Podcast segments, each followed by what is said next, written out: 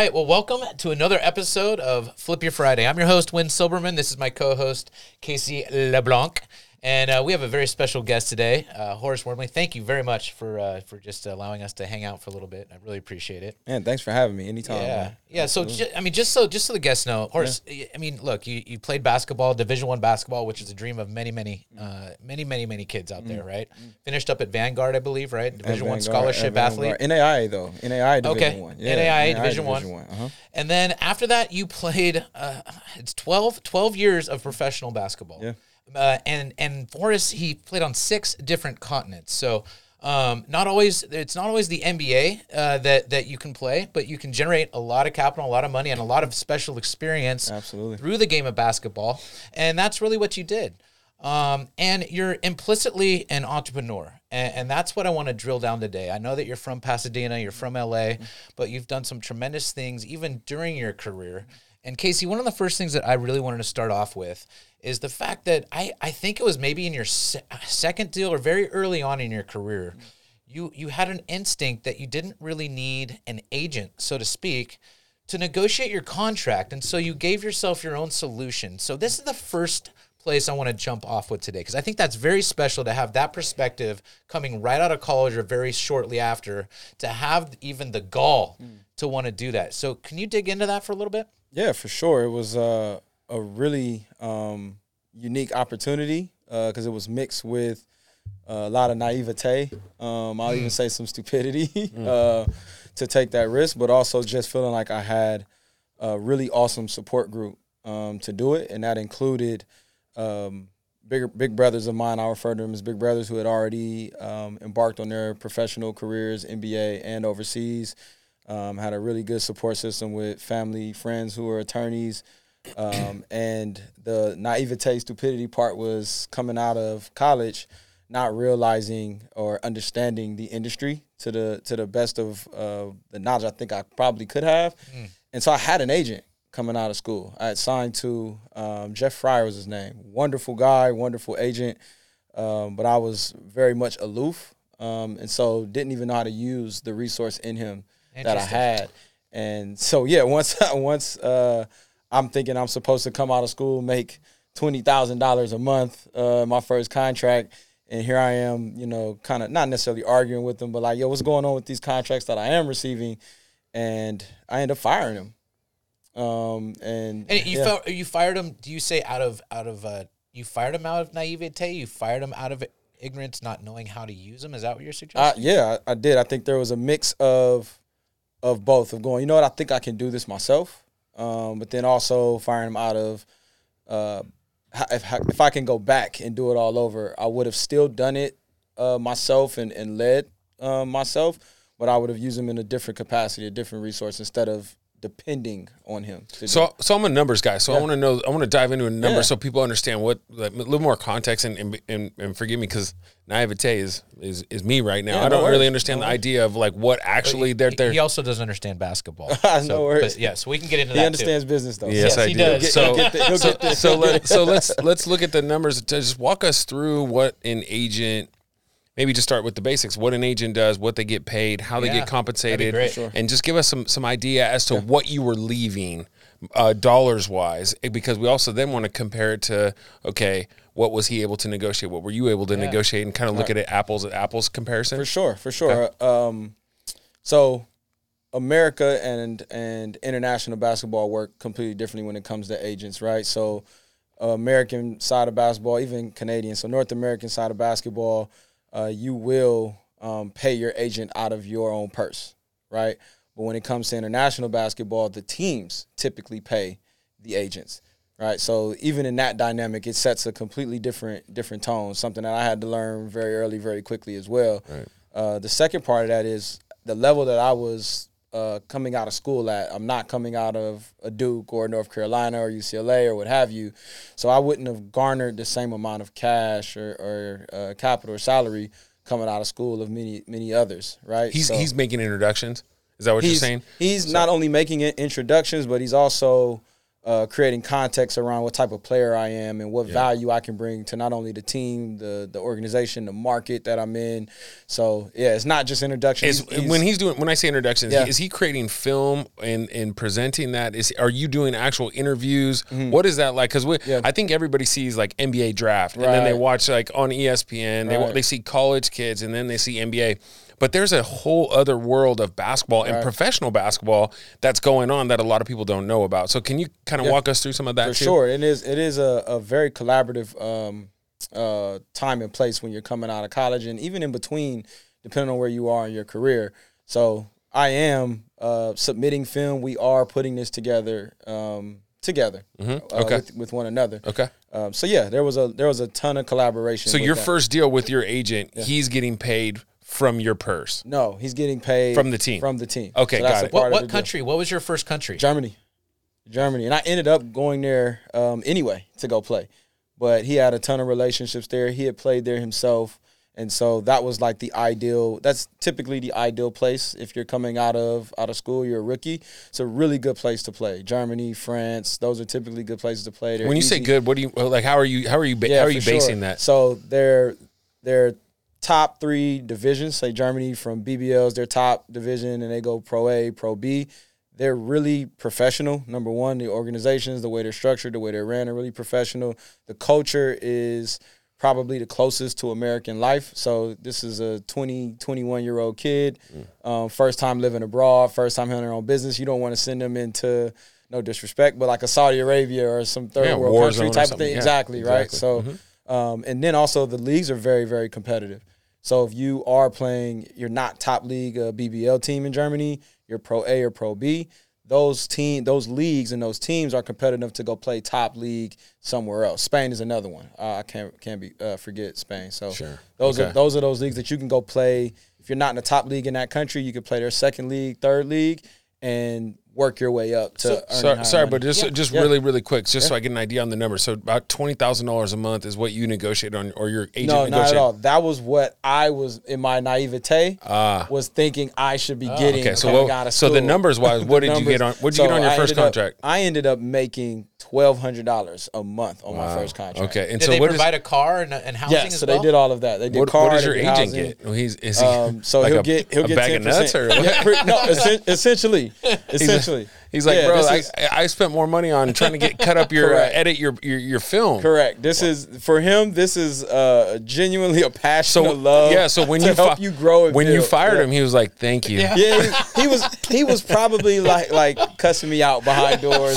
all No- type of stuff. No for doubt. Sure. He's like, "I'm gonna take my hundred twenty dollars and go home." What's great about Jeff is he's actually still somebody I can call today. That's so great. thankfully, thank he, he probably did, did cuss me out a bit, but Yeah, you, know, he it's- understands the business. To, so. to win, I, I watched Win for a number of years, being friends with him, and when he was representing players, he it was not just about the deal; it was about the relationship, and both on the negotiating side with the team, Mm, but the, but also the player, and those relationships are are evident in his his friendships and his Mm. circle today, which is, I think that's It's funny. Like I, I Alan Ball comes to mind. I mean, he, I, I've been, I think he fired me twice, right? But we're friends. Yeah, Yeah, we're went to my yeah. wedding. It- it- Yeah, it's we're part of very it. good friends. It's part of it. part of it. And if you understand that culture and process, you, you, you continue. Yeah, You continue. Yeah, the other, Well, the yeah. other. I'm sorry. No, I'm no, sorry. no, go I'll ahead, Say sorry. the other really awesome part of it too is is I think Jeff saw something in me um, that I hadn't yet to really really see in myself that had absolutely nothing to do with my ability on the court. Yeah. And that was the conversation that we were having, and that's why I can very humbly say like there was a lot of naivete and stupidity. I wish I would have, you know, been able to just step back and go, okay, I kind of want to do this this way, Jeff, and this is what I'm thinking. How can you help me in this path versus I don't like how you're doing it. Let me just part ways because uh, down the road, um, he he was able to uh, gather a collective of guys that he was able to spin into um, coaching careers or help them become agents later down the line. So he had a much bigger plan and bigger play, something that he saw um, in me that my basketball game could then leverage. Uh, but we never ever made it to that spot again. Stupid 20, 21 year old kid he was dealing with. So you started at twelve hundred a month. Yeah. But you played basketball for twelve years. Yeah, I didn't stay at 1200 a month, thankfully. so, so, so you're in. Ger- Let's say you're in Germany. yeah, I was in Germany. Landshut, Germany. Did you did you did you get to understand then immediately after a year what countries had good basketball and what countries didn't, and what certain countries um, were looking for. Because as I understand it, certain countries see America as branded certain ways. For example, in Japan, you don't want to be. Uh, you're, they they look for big men, Yeah. for example, right? Yeah, they don't correct. look for guards. correct. Um, and in other countries, there's other scenarios. Did you learn that quickly? very quickly, very, very, very quickly. Actually, about two months into uh, my first season in Germany, I learned it really quickly. I have a, a- one of my big brothers. I call him. Um, his name is Coco Archibong. Went to um, uh, can't think of the college he went to. Ivy League school. Really, really smart individual. Brown. Um, played. Yeah, it was a Brown. Was it Brown? Yeah, I think so. Okay, Uh, we're going with Brown. going with Brown. Uh, played in Sopot Poland EuroLeague team at the time. So not only did he teach me tricks of the trade of how to get care packages in and just how to navigate the European space, but he also told me very quickly and taught me very quickly understand your value, understand what market you're in, understand that you're a five seven guard.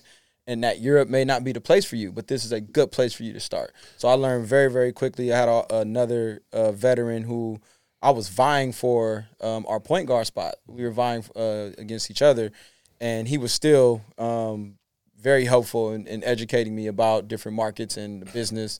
So very quickly, I had I had some some guys in my corner that were were willing to, to put me on game, if you will. One one of the things we talk about in this podcast is like mindset, and when you look back, um, how were you adjusting in in that time frame of coming out of college, being uh, sent overseas, but for for listeners that are not necessarily basketball players, but being five foot 7 playing professional basketball, walk, walk us through some of the things that that made you different, elite, that mm. made you competitive in a way where you were able to get paid to play a sport that you love. Like those are the things I think that we you can pick up on from people for people mm. listening. So walk, walk, walk us through what you were like at that mm-hmm. stage in your life and mm-hmm. and then maybe how it evolved. Right, right because the person that you are at 20 is not who you are at 32 and if you played 12 years, can you give us some idea as to what that process looked like? Absolutely. I'll, I'll go back to one. I was a a 12 year old freshman in high school. Um, so I started school really, really early. I graduated high school at 16. Um, five seven is the peak of my height. So I've been short. Same with him. Yeah. I've been I've been short my entire life. So it wasn't anything by the time I got to 2021 that I had to adjust. My my basketball game um, was already uh, equipped for a small guard. Um, the adversities I had in my everyday life, if you want to call them that, I had already become well equipped with them. I was adjusted to them. Was very confident who I am as a as a person. Very confident who I am as a as a point guard. Is there a like a chip on your shoulder type of thing? No, not at all. It's Okay. actually the the reverse. I had a, a former coach of mine who I again somebody else I still speak to, uh, Idris Jones, who put things in perspective for me one day when I was at Pasadena City College. He he made me aware that I'm an anomaly. One, he said there's Shaq on one end, and then there's you Yeah. and Earl Boykins on the other end. Yeah. So what it did was open my eyes to uh, my height being an advantage, and Wow. that uh, something else that he was just made me very aware of is like sometimes coaches are lazy and they prefer to go with the taller guards because it's less coaching they have to do. They you'll hear it a lot. Uh, height is something you don't have to teach. Um, but when you get with a coach who's really adamant about teaching the game and development, they can take anybody from five seven on the way up and teach them the skills of the game. And I was again very blessed to have a coach in that way. So I, I learned again at the age of about 13, 14, even with my father, just explaining to me and showing me ways that my height would become an advantage. It's something I get to do now to this day, right? So you can get as low as you want to get playing me, um, but I'm already low, so I'm gonna get by you. And Yeah. there's certain tricks in that way. That So when help. you equate that to the real world, Yeah. it's like understanding what you are, the things that you you you can control and change your mindset. Absolutely. Mm-hmm. Like a lot of people would look in on the basketball court and say a five foot seven is a disadvantage. But if you have that mindset of believing that, hey, look, you got to get low to guard me. I'm going to be quicker, faster, Right. more nimble, or uh, or, or, or use basketball skill versus just my height, or getting lazy. You're going to work a little bit harder on some of this stuff. Speaking at height, I mean, we have we have you've already explained the, the low in terms of your lowest salary at twelve hundred a month. Indeed. Give me give me a spread. Where where were you at the, highest- pinnacle of your career? yeah, the highest was uh, China, which was thirty thousand a month. So That's a big deal. so okay, so then if we're still talking about the economics, what was your you were your agent at that point? I was my agent at So that if point. you negotiate thirty, do you also get the spread from the team for the agent con- uh, Oh, part of it? Um, no, it doesn't work. But what I was able to get was um, perks on the other side. So I wasn't able to get the cut. Uh, I don't believe at the time, or maybe they still don't. FIBA doesn't allow you to do that. Okay. Um, and so the team I was with kept everything on the up and up. But what they were uh, able to do is just give me perks on the backside, so they could do it in um, per diem, or Okay. they could do it in even housing, or because I did save them a ton of a ton of money. Yeah, right? is So it still ten percent? Is that kind of the going? yeah, that's about the that's, about, the rate. going Okay. rate, and, the- and it, it it fluctuates based on your salary too. So you Got it. get something a little higher, the agent to get maybe. Would you 13, rate China 14%. as the top country to get paid in right now?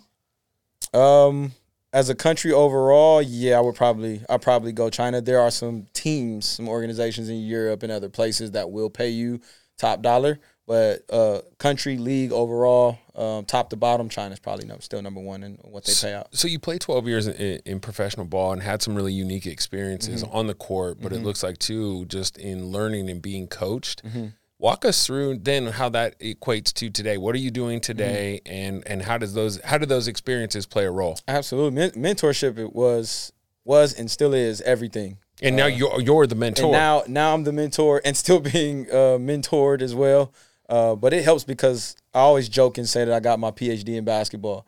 Um, it was it was the craft God gave me to explore the world through. It gave me a, a very unique worldview.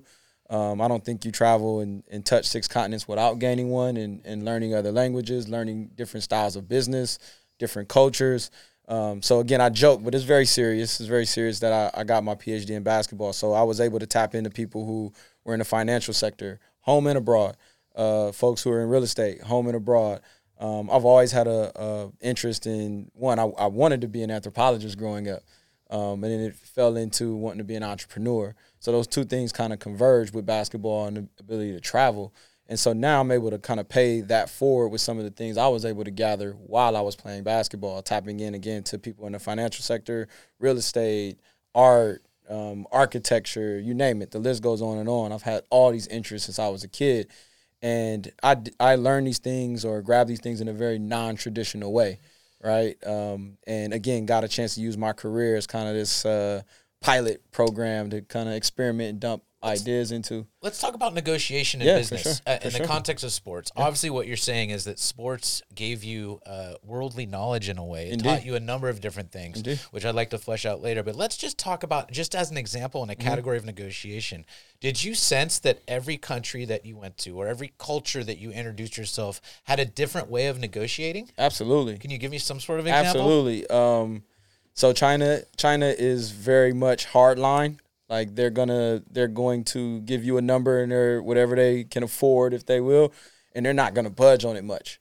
So the negotiation comes a, a lot with them in in what I would say now deliverables or incentives, right? So you you gotta kind of have to take that hard number. You may get a little wiggle room here and there, but what you can negotiate with them are the incentives. Um, when I was in South America, they will fluctuate. They they have a bit more wiggle room with you on, on certain things, and even to the point of being able to to uh, negotiate. Um, I don't want to call it equity in the team, but uh, some stake in like sponsorships that they had, right? So they give they gave me more more wiggle room to negotiate on the business side, off off the court, But which so- was really yeah, and- interesting. And so recognizing culture, Yes. it gave you an advantage and perspective on how to negotiate your deal, and that translates. And let's move forward to, to Well, what you're one doing one now, thing, one ahead. point I want to Yeah, make, no one, worries. one, one point I want to make because people listening need to understand leverage and they need to understand where those push points are. Because if as you're negotiating a deal as a basketball player, Mm-hmm. people are always negotiating deals. Their salaries, they're negotiating, uh, you know, with their husbands or wives. I Mm-hmm. mean, people, you're you're constantly. It's a give and a take. So understanding the other party, understanding different cultures and things like that, but utilizing some of some of those things. What were you? Because you were negotiating all your own deals after your first agent. Sure. Okay. So how do you use that today? So w- walk us through kind of the the life lessons outside of just negotiating a basketball deal, but what does that look like for you post basketball? Yeah, it starts for me with, um, and I hope it's not too vague, but a lot of listening, like really, really, really sitting down, point, yeah. and and negotiating for me is not just talking and and trying to be a fast talker and see. It's a lot of listening. It's a lot of identifying uh, where the thresholds are. What what is it that they want? Where can I actually add value versus me um, presenting something that I think it just has to be this way, um, and then finding where my threshold is with them and what makes me comfortable entering into this space or into this agreement with them. And then now I get to explore an entire world and we get to do it together. So I start even today with a lot of listening because this is going to be a collaborative effort. I at least hope And that you- it will be. Sorry, go ahead. You were oh, you were ahead. use, you were using your network that mm-hmm. you built in basketball mm-hmm. with you said art and real estate, all those different things post career, and mm-hmm. using those negotiating skills that you learned in doing back and forth deals with different countries, and that's that's life, right? That's how you ended up becoming. And, and when you say entrepreneur, that mm-hmm. you went from athlete, professional mm-hmm. athlete. To entrepreneur and util, utilizing some of those things. I just want to touch base on the fact that listening just as a concept is so important that I've learned, and it's j- listening. By the way, well, listen, hey, listen. No, but what, what I want the audience to understand is that it's not just when he says listening, it's not just uh, like keeping your ears open. Active listening means Active listening. sometimes repeating to the person what you heard, because oftentimes if you don't do that, you guys will miscommunicate, and the whole the whole deal goes No, sideways. it's a really good point. So it is important to actively listen. Absolutely. Yeah. Good Yeah. questions are also one of those forms of active listening, like really having investigative, insightful questions that open the door for another opportunity that you two may have not, or two both parties may not have. Absolutely. Ever, ever well, we seen. talked about relationships, right? When you are actively listening and you're asking legitimate questions, you are building that relationship, Building and if you're- rapport. and Yeah. rapport and relationships. And if as you do negotiate, when you really truly do negotiate, those are really critical points in, in doing some of that stuff. That's, a good point. Yeah. Um, so let, let's go to now, uh, because obviously we we have we have Frank out here too, and I'm really excited to, yeah. to interview as well. And you guys have formed a, an incredible partnership. Yes, my brother. Um, but uh, based on your experience and where we are now, and you've you've talked to us how basketball has kind of helped accelerate your knowledge Mm-hmm. and ability to negotiate and be an entrepreneur. Now you've you guys created um, Layer Cake. You have what's called the District LLC, correct. and you have District Foundation. Mm-hmm. So if you don't mind touching base first on Layer Cake and what you guys decided to do and Mm-hmm. how you help people, and then I'd like to get into what you're doing in LA right now actively through the game of basketball. Absolutely. We actually touched a, uh, quite a bit on layer cake. So Awesome. um, my first two or three years, it was it was just me, but uh, he and I. what hooked what up. is it? So for- layer cake, yeah, no worries. Layer cake is a consulting firm. okay. um, very generally speaking, but more so uh, sports consulting. Okay. So after we um, kind of realized that he and I had a very similar uh, mindset approach um, to the business and love for the game of basketball, we just connected and. He still continued to work with the few agents that um, were in his network, but he also uh, really started to represent himself. And so once we hooked up and got together and realized this is something that we're both doing, that we both uh, love to do and have been somewhat successful at, uh, we started to do it um, again in our own careers, but with each other. So he would be somebody that I would call, and we never ever played together abroad. We played together for the Los Angeles D-Fenders, which was the Lakers D League team at the time or G League team at the time. Um, but we separated from there. So when I went to China, I forget. I think Frank went to Israel. But we still always remained in touch. We were always just iron sharpening iron, sharing different Well, I have two questions, yeah, two no follow up questions. worries. One is, what are you consulting? That's a generic question. For but sure. two is, how the hell did you come up with layer cake? What, the, what were you guys Man, eating dessert? so- and, and- yeah. What? So- no, okay, no, no, it's it's I'm a curious. great it's a great story. I'm glad I get to share it. So, Layer Cake actually is the uh, comes from a movie um, that Daniel Craig starred in, and the his character didn't have a name at all. But in this movie, there's a line that that he and I both love, and it is, um, "The art of good business is being a good middleman." And so that was something that he and I just, you know, sunk our teeth into and thought, Okay. like, this is what we are, this is what we like to do. So the consulting piece actually comes from us being really good middlemen, whether it was helping a, a friend or peer of ours understand their value in the market or with the team, um, taking a brand that may have reached out to us, whether it was in tech, whether it was food and beverage, whatever, connecting them with a player that made sense for them, helping an organization that we were currently with or one that we had played for in the past, find a player. Like we were just finding ourselves in the middle of all of this business and consulting in all of these spaces Got and then coming Okay. home and you know connecting with the Nikes and the Adidas because and what still- people see yeah. at least from from my vantage point i think a lot of people's vantage point you see the the draft right Mm-hmm. Football draft ba- baseball draft everything is on tv those are draftable players Mm-hmm. Correct. right but there are thousands of Oh, man. other players that are playing professional sports Yeah. that nobody sees or understands or really uh, uh, recognizes how in depth that process is, right. Right. There's this another layer Right. that maybe isn't as is uh, advertised, right? So that's is that so you're, you're picking up on a market that is there, and a lot of those people because the dollars may not, be, they don't know what to do. Exactly. Right. I, I always call it the it's the worst game of musical chairs you could play because the the roster seats, the chairs aren't changing, but the players every year there's a new crop of these people coming, right? But the industry continues to grow.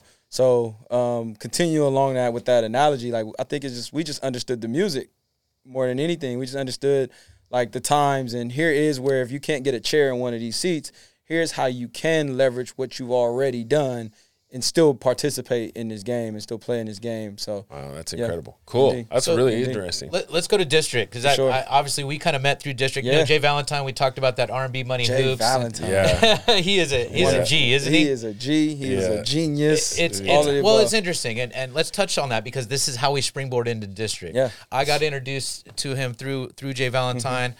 I was invited to a run. I said I told Jay Valentine I could play. He said we'll see if you can play, right? Mm-hmm. Sure. And but what it I walk in there. There's there's I mean there's there's pros there. There's Mm-hmm. there's Paul Pierce. Uh, it's Cuttino Mobley. Mobile. Uh, you know Yep. mobile. He is mobile. Yeah, he's Uh, mobile. I was very intimidated, right? Mm. But what I did realize, and what Jay Valentine explained to me afterwards, he's like, "Look, this is a special collective of artists and very high elite people. Mm-hmm. But my goal here is obviously we all love the game of basketball, Mm-hmm. but it's to network. Okay, so don't get it twisted. I see you as valuable, Mm-hmm. and as long as you can play, you get invited back. Of course, I was very nervous that I wouldn't get invited back. I did, but that was a platform for Jay Valentine. He saw basketball, the game, as an opportunity to network, just like golf, Mm-hmm. right?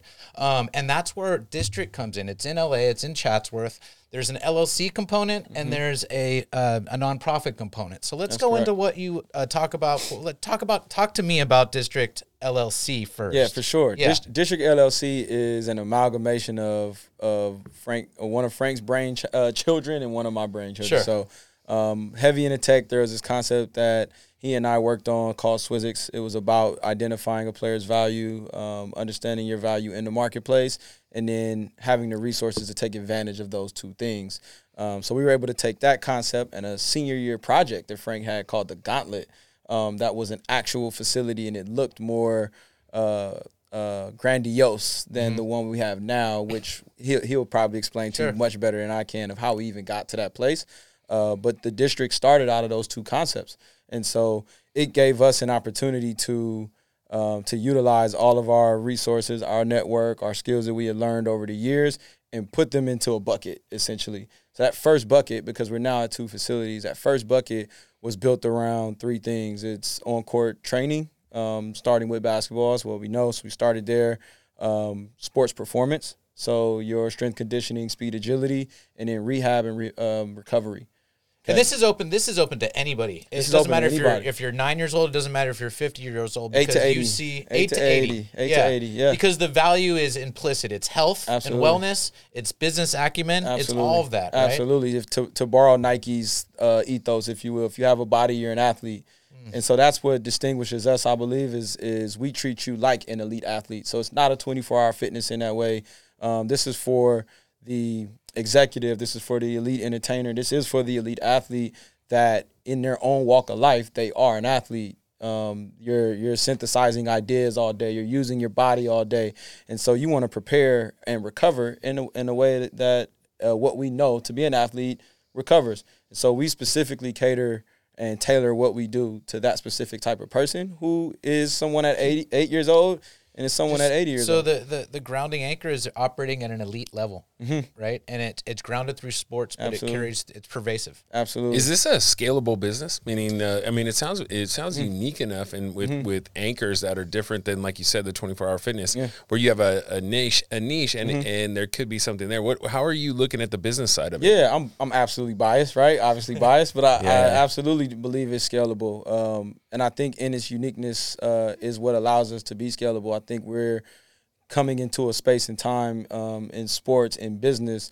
where um, becoming elite, and this is maybe sound weird, but becoming elite is a bit more accessible these days, right? With the with the nature of technology and and how information is flowing. Gathering information has become a habit. Absolutely. So yes, for that reason alone, I think it becomes um, scalable. Okay. And then uh, the um, growth pattern that we've kind of talked about here is being able to take what we do and who we are um, in our community and find people much like ourselves. I'll mention uh, um, uh, Jay Valentine in, in Oakland. He's from Oakland. Could open something up like this because he's completely tapped into his community. A Mo Harkless, who's from Queens, who's uh, tied into his community. Um, Well, one one yeah. question I have for you is it is it a membership model? Like what what is the what Yeah. what the economic? So we're actually moving towards a membership model, but how we started it to keep that elite, that to kind of grow the brand, it was all done on packages and it was done through our network first. okay. So we're When you all- say packages, you mean like one on one? you can come, yeah, yeah. Okay. Every everything everything is a boutique feel here. Got it. for- with us, right? Okay. So that keeps it elite. Even as we transition over into membership, it'll still remain boutique feel. We'll keep the numbers small, keep everything again just very very personable. But One of the things I really enjoy when I when I go up there and, and, and train or Yeah. play or have access to is, you know, you, you may be working out, but there comes an NBA player that's doing similar workouts for you, mm-hmm. and uh, you're inspired, right? You're Right. inspired, and, and you're not you're, you're not bothering them, but the fact that that the optics of of having two humans, maybe from two different walks of life, being there. Both wanting to uh, reach an elite uh, level, it, it, it's something that's uh, it's an intangible that that's very interesting. It's absolutely, yeah. absolutely. What? How, I'm just curious. Like again, just kind of generic question, but how big is the facility? Mm-hmm. And then how many people are? How many people work there? And how many people jo- uh, join? I guess Mm-hmm. Absolutely. just yeah, some no idea so, of, of, of so size. our first facility, which is uh, where all of the health and wellness um, space kind or, or activities take place, is seventy six hundred square feet approximately. Our second facility, which we've dubbed the Field House, um, that's more of our uh, country club around basketball type of field where Win plays with Jay Valentine. That one is fourteen thousand square feet. Okay. Um, on is that the sweet spot right there? Is finding something that's about fourteen thousand? Is that Uh, for us, yeah, I think Okay. so. Yeah, I think so. And it, it's weird, or not maybe not weird, but it's unique for us in that um, I think we could. There, the two businesses or the two facilities are very much interconnected. Right. But I think we could actually run with different um, models for both in different uh, marketplaces, and they'll actually work. Um, so yeah, but our uh, HQ is what we call it, our, our headquarters where we started small. We have about 200 members roughly okay? in that space. The Field House Club, the Country Club, is a little more harder to tell just because of inside of that we have a barbershop, we have a shoe store, we're developing a lounge. There is Cool. a full court. We have residencies of of um, uh, Southern California Academy. Well, and, and you've um, built a reputation where the Clippers yeah, will come, or Clippers will NBA come, teams Raptors will will come, come, and NBA train. teams will come. So that one is really like we'd have to go back and really look at the So, numbers. but this and is click, this yeah. seems pretty new, right? Yes, yeah. I mean, new. Like Yeah. you guys are you guys are kind of discovering where Yeah. the path is. I mean, you don't. There's not just one path. There's multiple paths now. The challenge is picking which path is going That's to yield. correct. Yeah, That's correct. We're two years in. Um, Okay. And the, the beautiful part about it is we still have a small team, so it keeps us flexible. Uh, we're definitely taking a very agile approach to how we move forward with different things. A startup. Yeah, it's a start- it's startup life. I'm- I- I'm uh, sure both of we you We were just talking about well. you know the startup uh, mentality of being Yep. scrappy. Yep. You know, Yeah. rolling your sleeves up and you getting involved and like. I, I love, yeah, I, I love that. Okay, so let's talk, talking about that because I, I'm I'm fascinated by Mm-hmm. entrepreneurial spirit and and startup culture. What are the things? What's your role, Mm-hmm. and what what gets you excited about these opportunities? And, and, and walk us through you personally as you look at the, this in your career path. Yeah, I've, I've dubbed myself uh, CVO, Chief Visionary Officer. Okay. Um, that. I'm not wearing this hat on accident. Like I am a, a creative um, and refer to myself as a business creative. Uh, I like to get inside of uh, what we do or any other business that I you know can get my hands on and see how I can um, communicate that product or service. You're a point guard. You're the To- point I'm guard, a- baby. I'm a point You're the point I'm guard in guard. business. and it, it, it has never changed. It's funny that was my social media handle for a long time. Point guardian of Yes, the galaxy. I like so I'm that. a point guard, Yeah. um, and that's what I genuinely love to do. I'm not a day to day guy. Thank God for Frank, because he can be, you know, Yeah. COO, CEO of it all, and, and get in and the nooks and crannies. I'm a person that likes to carve out a path forward um, for us, and I like to see uh, how culture um, integrates into what we do Yeah. and how we can be uh, innovative in that space uh, Incredible. what- with what we have. So And that I mean that that has to come. You were you were a born point guard, and that Yeah, it- and. Mm-hmm. you were trying to figure out through your twelve years what am I going to do next, and it was just a natural path to entrepreneurial, right? Like you were always you were always bound. It was just a matter of when, right? I, would have to agree. I would have to agree. I didn't discover it probably till about 25, 26 where I got really confident in Yeah. that. But you're absolutely right. I've always had to um, read the room in a different way, uh, find out where my leverage, you know, was or how I can gain value or get value or offer value. I've always had to think in that way, literally even on the court, to stay on the court. So- One thing I want to touch on that I think is super important that people, uh, me personally, I love how people find their confidence Mm-hmm. in ways uh, that in areas where they're uncomfortable. So you're comfortable on the court by the Mm-hmm. time you're 25. You're uncomfortable off of it when you're talking about startup and entrepreneur. Mm-hmm. How do you find or tap into some of the things that, that you were b- building on confidence wise Mm-hmm. on the court to utilize like in your life you're trying to find areas in which you're super confident Mm-hmm. ha- and in transitioning into areas that you're not so can you talk to us about how you were able to identify that or use that at a young age at 25 and, and how it's i'm assuming it's still probably prevalent in your life today For sure, absolutely. And I, I'll go back to, um, and I'll use the word boundary. Boundary is one of those um, keys, and failure is the other key. But I'll go back to uh, my coach Idris um, making me aware of my height being an advantage. That was a boundary for me because before that, I was trying to do what the taller guard would would do. Right, so I'm I'm Magic Johnson. I'm trying to back you down, you know, or I'm getting too deep in the pain and, and thinking I can dunk over a big guy. Once my perspective flipped and I realized what my boundaries were, I was able to take full advantage of of those things in my boundaries. And once I got in my boundaries, it was now taking a risk within those things to just fail. And I find myself doing that now in business. Um, and I'm still a bit of a baby in this. I'm still f- trying to find my confidence in this space. Um, but I am able to to uh, reach back into my pro career, just my basketball journey, and go, okay, develop a boundary. What are you good at? I'm able to say I'm not good at the day to day stuff because I had to do it. Yeah. Right. We had to wear multiple hats, but I Yeah. can say I'm not good at that. Let me get back to what I'm great at, what I do really well, and then get comfortable failing and in surround space. yourself, which this is just like is business. but this Yeah. is such an important point i can't hammer this enough or emphasize it enough is like appreciating the five seven versus saying you know what? I'm not six two. I Mm. Can't do this or i don't have that. Like people get so caught up in what other people think or what they don't have or what someone else someone's taller better looking got more opportunity Right. they silver spoon Right. like no. Hey i'm five seven Right. and i'm nimble. I'm quick. My vision has to be good. I'm going to understand how the players are, around me are going to facilitate an offense. Like Yes. Pete, I just think that Yeah. man, that is that is a the home run. Absolutely. That's a home run in life. When you start to realize every single asset that you have in your life can be utilized and, and, and leveraged into way bigger things if you appreciate it and just say, you know what, these are things that you're not changing five seven. Mm-hmm. I'm not changing five seven. and if you can look at it as an asset versus a liability, Yeah. it changed it changed your whole life. It was someone actually pulling you aside and saying, You're not Magic Johnson. Right. And so few people have that that Mentorship. person in Yeah, that mentorship. mentorship. It's so critical. So, okay, my, my next question. I don't mean to jump, but how are you pay, how are you paying that forward with people? How are you? Mm-hmm. You have a lot of opportunities as the as the chief chief vision officer. He's doing one of these for Oh, I love it. A, a good lob. I can dunk too. So um, Can I or can't? I can. You can dunk. Okay. I Yeah. can. But yeah, no, I'm I'm able to pay that pay that forward now through District Foundation. Which is the third component. Which is the third component. This yeah, this Thank is you. the this is the Yeah. This, got okay, excited. I'm good. sorry. No, worries. good. This is great. So no, this Thank is you. the third component. This is the part where um, I'm able to take business brain entrepreneur off a little bit and get back into the love and the passion and all of the people that poured into me, the the mentors that I had, my father, my mother, and I'm able to take those lessons, those things I, I learned um, living abroad, playing abroad, and pour them right back into a kid, whether it's on the court or off. Uh, Frank and I always use the term, we use the court as a classroom. So even when we're on the court, I'm still able to speak to a kid through art or through music, um, through anime, something that they can relate to them. And when we step off the court, uh, we're able to pull in, which we've done, mental uh, health therapists. So we do what we call mental agility camps um, that we hope get ahead of the curve and not wait till they, you know, are struggling with inad- feeling inadequate because of social media. We make sure that they understand their their agency and the autonomy they have in their own voice. Um, we're doing media training now.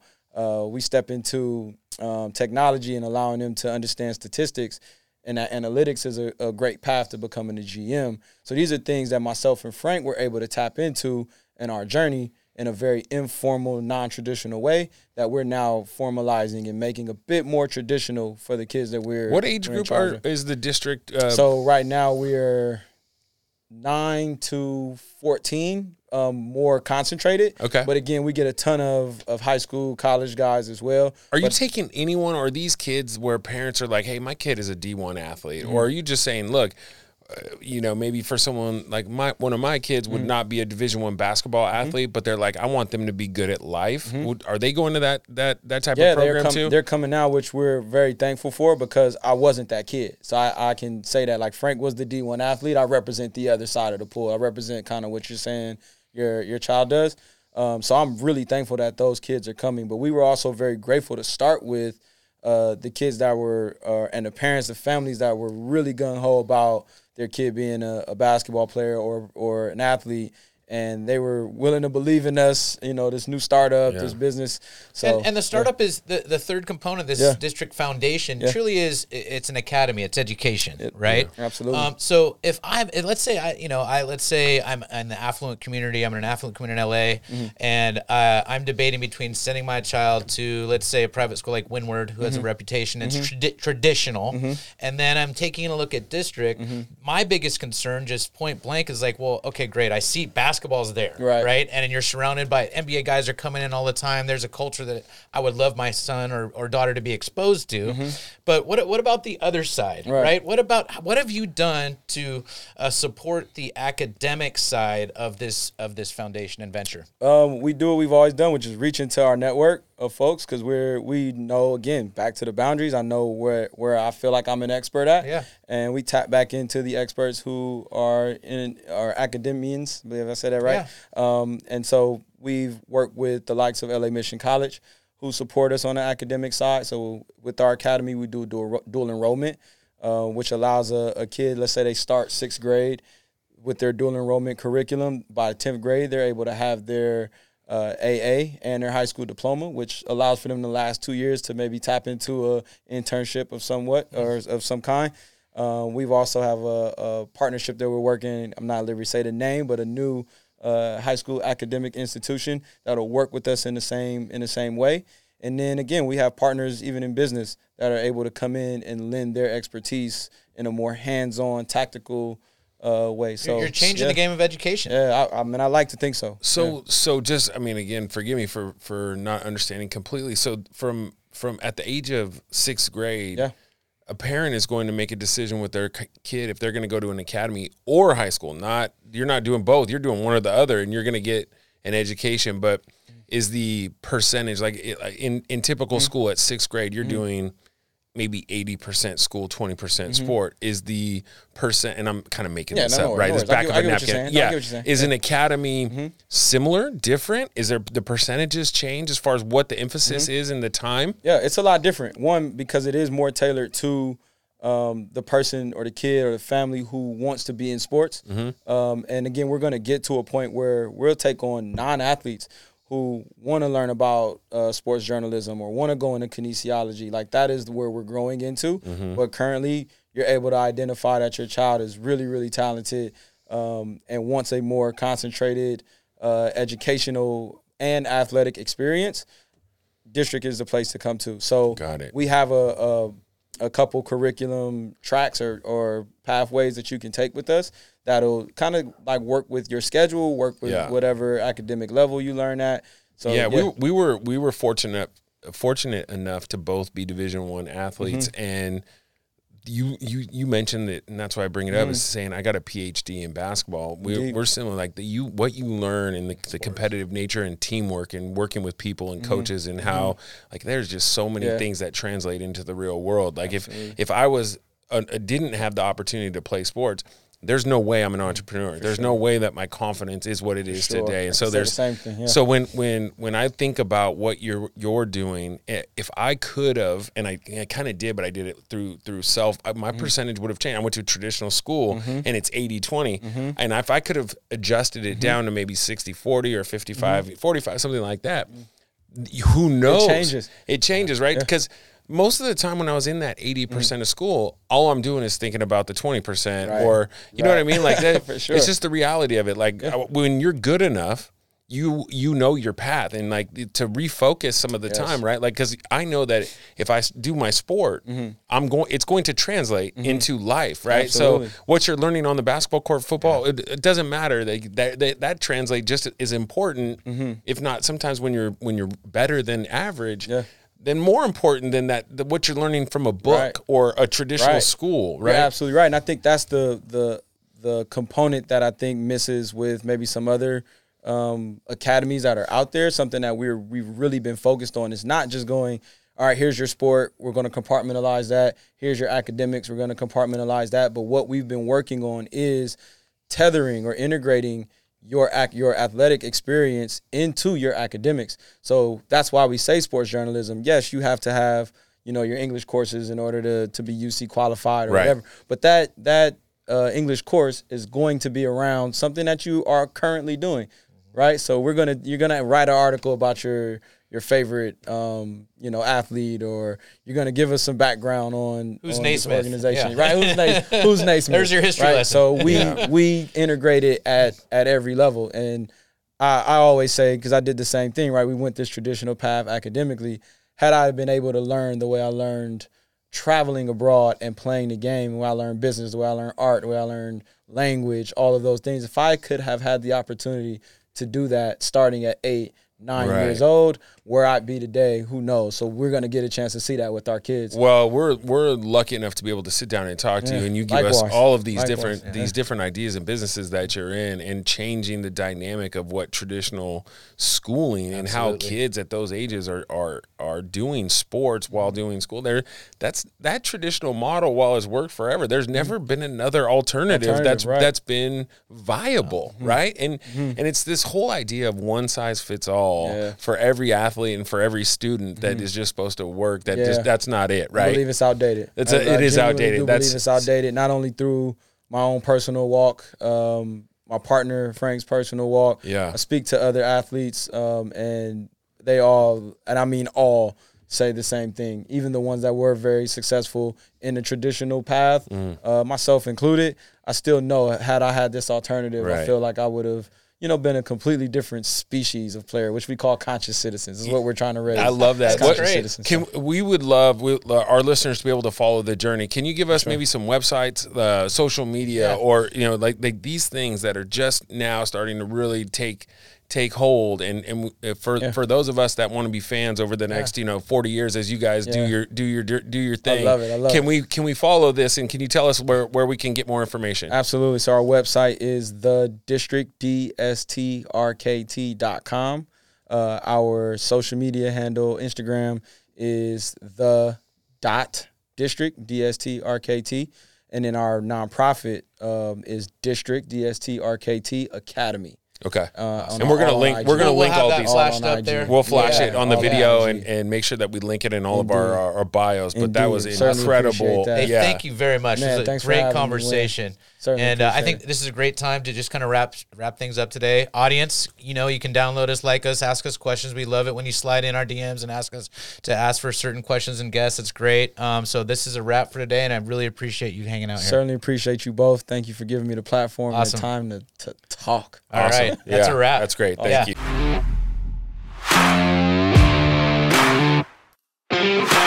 you.